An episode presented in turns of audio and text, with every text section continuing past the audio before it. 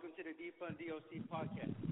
We share exciting prison stories, explosive prison politics, and the radical prison reform that this country badly needs. Hosted by Daniel and Linda Sims. Linda, a recovering alcoholic, found joy and purpose helping others as a human rights and prison reform advocate. She is a behavioral health technician and case manager for treatment centers. Daniel has been in prison for over 20 years. While in prison, he rehabilitated himself, becoming a jailhouse board member of the National Lawyers Guild litigating countless civil lawsuits to better prison conditions, writing three best-selling books, and widely known as a judicial prison reform expert and outspoken anti-racist. Together, they hope to inspire bold change. Thank you for joining. Please subscribe to receive new episodes. Now enjoy. Welcome back to Reasons 10 and 9, the podcast where we delve into thought provoking reasons behind the flaws in our society. I'm Linda Sims, and joining me today is my co host, Daniel Sims. Today, we're exploring the complex issues of mass incarceration. Daniel, let's start with reason number 10. Can you explain to our listeners how mass incarceration overuses infractions for petty inactions? Absolutely, Linda. One of the concerning aspects of mass incarceration is the overuse of infractions for minor actions or even inactions within the prison system. This means that individuals are often punished disproportionately for their offenses, which can range from petty rule violations to major infractions. In essence, our argument is these infractions could be uh, essentially abolished because it's most of them are legal in society. Whether that's tattooing, whether that is uh, um, mutual fights, which could end up becoming a career in MMA or UFC, or your other job. This practice ultimately perpetuates a cycle of punishment that does not fit the severity of the actions committed. That's an important point, Daniel. It's crucial to consider the fairness and proportionality of the punishments within the criminal justice system. Now, let's talk about something you mentioned earlier diesel therapy and diesel treatment. Can you elaborate on what these terms mean and why they are problematic? Certainly, Linda. Diesel therapy and diesel treatment refer to the practice of constantly moving incarcerated individuals from one prison or facility to another. Diesel therapy, in particular, is the federal version of it, while diesel treatment is the state version of it. While this may seem like a mere logistical matter, it has significant implications. Not only does it disrupt the lives of those who are transferred, but it also has a detrimental impact on the environment. The constant transportation of individuals emits vast levels of CO2 gases, contributing to climate change and the environmental degradation. That's an aspect that often goes, unnoticed. The environmental impact of mass incarceration is an important consideration. Now let's address another issue related to reason number 10 solitary confinement. Can you explain why this practice is incredibly damaging and mentally and even considered a form of torture internationally? Absolutely, Linda.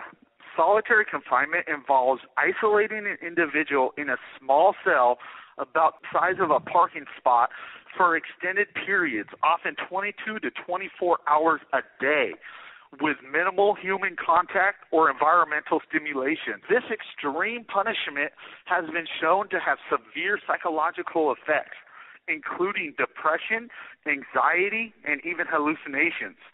As somebody that's been incarcerated for over 20 years and have done three years straight in solitary confinement personally. By the time that I was finally out of solitary confinement for a nonviolent infraction, keep in mind, I was basically mentally disturbed. Uh, I had, uh, uh, whenever I was around people, my anxiety levels went up. When I, I even started t- hearing things in my vents and stuff. So it really damages you, and it, it's extremely dangerous to allow a government to to use that type of state violence against his, their own citizens.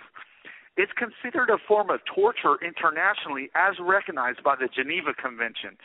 The detrimental impact it has on an individual's mental health and overall well being cannot be overstated. Thank you for shedding light on that. Solitary confinement is a deeply troubling practice that raises serious ethical and human right concerns. Now let's move on to reason number nine mass incarceration destroys family ties.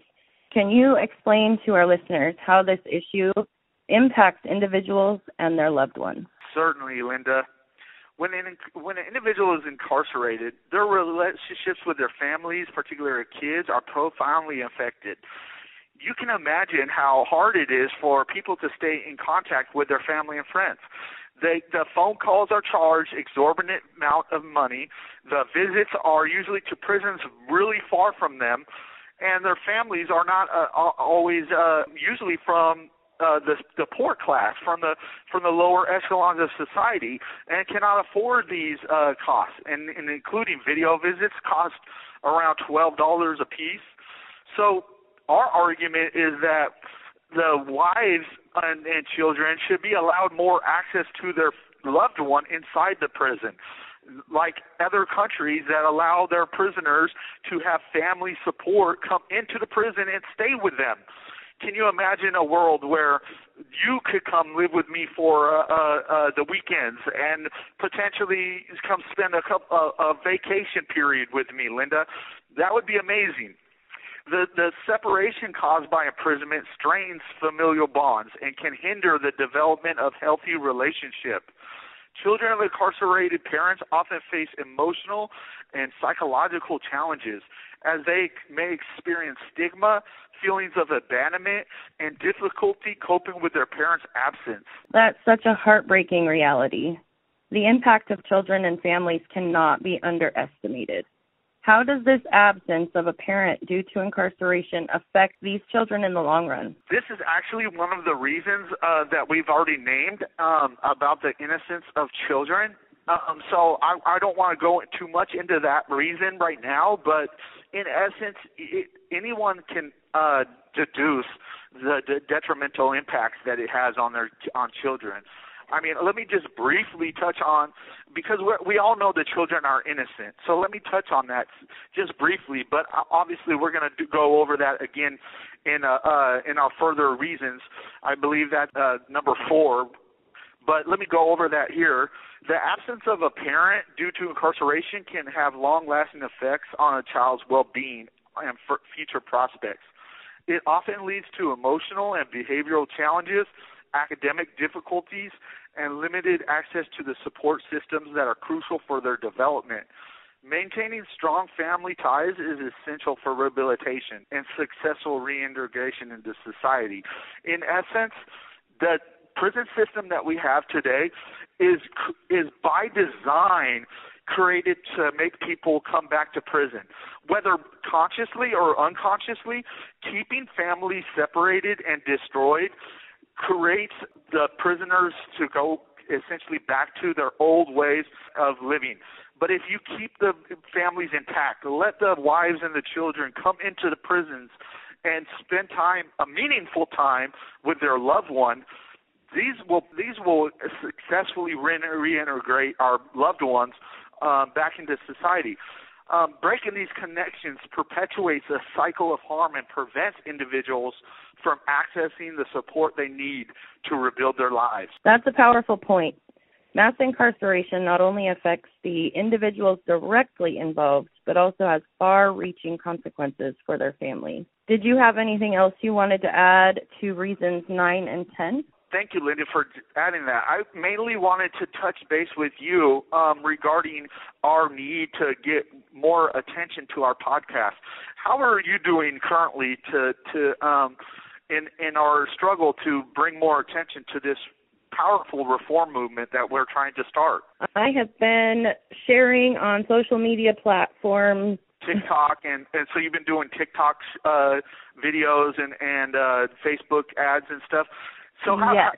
Is it, are we needing people to share these things and and potentially subscribe to the podcast is is that something that uh we should start asking people to share with their family and friends because uh, we really need eyeballs, folks. We really need people to to start uh, subscribing because that it's kind of a big deal to put ourselves out there for for our people, for the American people, to find reform and. uh we really we're really struggling to get subscribers and getting people on there. So if you could if you could share uh, this with your family and friends, I, I'm sure uh, that Linda would be very much appreciative because I know I would. How, how would you feel about that, Linda?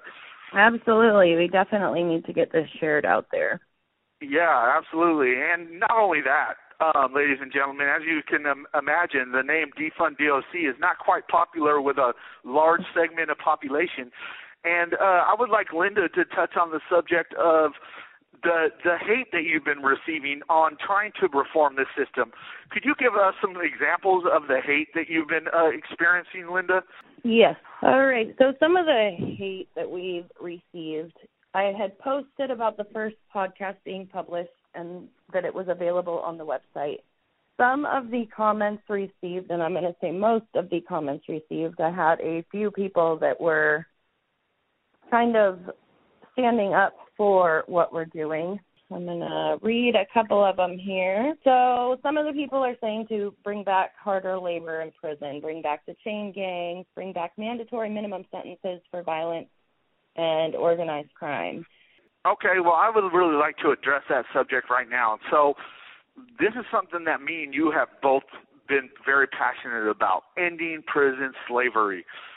People like to use euphemisms about this, but today we're actually in an era of the largest slavery system in the history of the world and that includes a slavery system that was intact in the 1800s. So currently, everybody that's against prison reform today are essentially the same people that were against ending slavery back in the 1800s. And similarly, the, the people that are against uh, prison slavery are pr- are most likely the same type of people that were against desegregation. So from our standpoint, mine and Linda's, and a large majority of people that are in the prison reform movement, is that this is a time of of great for unity. We need prison reform. The reason why they're keeping people broke is because it keeps people to come back to prison. It keeps them impoverished. And when they're impoverished, they go back to their old ways. And that's just a human that's a human condition. Anybody that's been alive for many years knows that they get people get stuck in routine. So when you get out and you've all you've known is criminal activity, you're going to go back to that same criminal activity, whether you uh, whether you agree with that or not. That's a fact because that's why 82% of people get out and come back within 10 years. It's a sad fact, but we can stop it. So all the crime that is happening today in this country, Linda, is happening because we have a failed mass incarceration system. We already know due to Norway's prison system how to reduce recidivism down to 20%. Yet we all politicians are stuck on this prison profiteering, cruel, harsh system. But if they actually took a second and actually wanted to end crime, then they would be about prison reform. So I, I thank you, uh, Linda, for being the, the the front of the battle for this uh, movement. I believe that you are a part of the new Underground Railroad, Linda. And so the point of me raising this issue, Linda, was essentially to see if we could potentially get people that are listening to this to subscribe to our podcast, but also we really need people to follow us on Facebook, on Instagram, on TikTok, on Twitter. We need you guys because she is getting inundated with hate. And this system of hate is extremely detrimental to us as a people and most definitely for our descendants. I can mean, I our just, children. Can I just ahead. elaborate on the hate part a little bit more? Yes. People yes. commenting, people commenting things such as "bring back public hangings for felonies." Oh my goodness! And you know what? That's crazy you say that because I heard Donald Trump talking about killing shoplifters and killing drug dealers. This is this is absurd how far outrageously uh cruel the the conversation is getting out there. I mean, I'm in prison. I'm I mean, I'm around the people that that Donald Trump is talking about. There are really no bad people in here. There are people that made really bad decisions.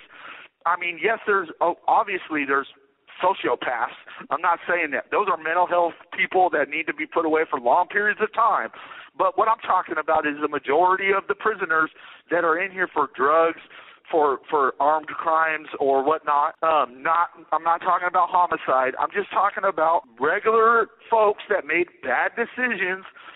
These are the people that are your children. These are the people that are sons and daughters of America. The government is destroying these people and they're doing it in the guise of governmental power. And we need we the people to get together with Linda on social media.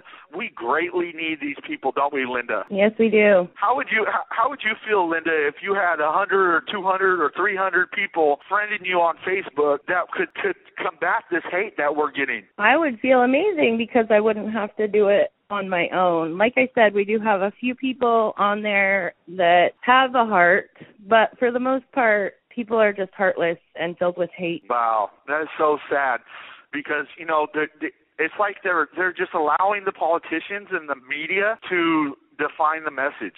You know, the message currently for the right seems to be hate towards the American people that are troubled, that commit crimes. They're as opposed to actually let's let's rehabilitate these people let's actually end crime i mean we can end crime all the way down to 20% recidivism right now just based on one prison system in norway and finland that has the data that backs up the the the way to end crime but instead of doing that, what are they doing, Linda? They're demonizing us. They're demonizing the, the American people. They're, let's kill them for shoplifting. Anybody that has lived in America and, and knows somebody that has shoplifted knows that a majority of these people that are shoplifting might shoplift today, but two months, two years from now, they're going to be productive. They're going to be productive members of society. So anyway, in closing, um, do you want to cl- close us out, Linda? That's all the time we've got today for reasons 10 and 9. So join us next time as we continue to shed light on the flaws within our society. Thank you guys for tuning in. Thank you, Linda. Remember, by understanding these issues, we can work towards a more just and compassionate society. Until next time, you guys.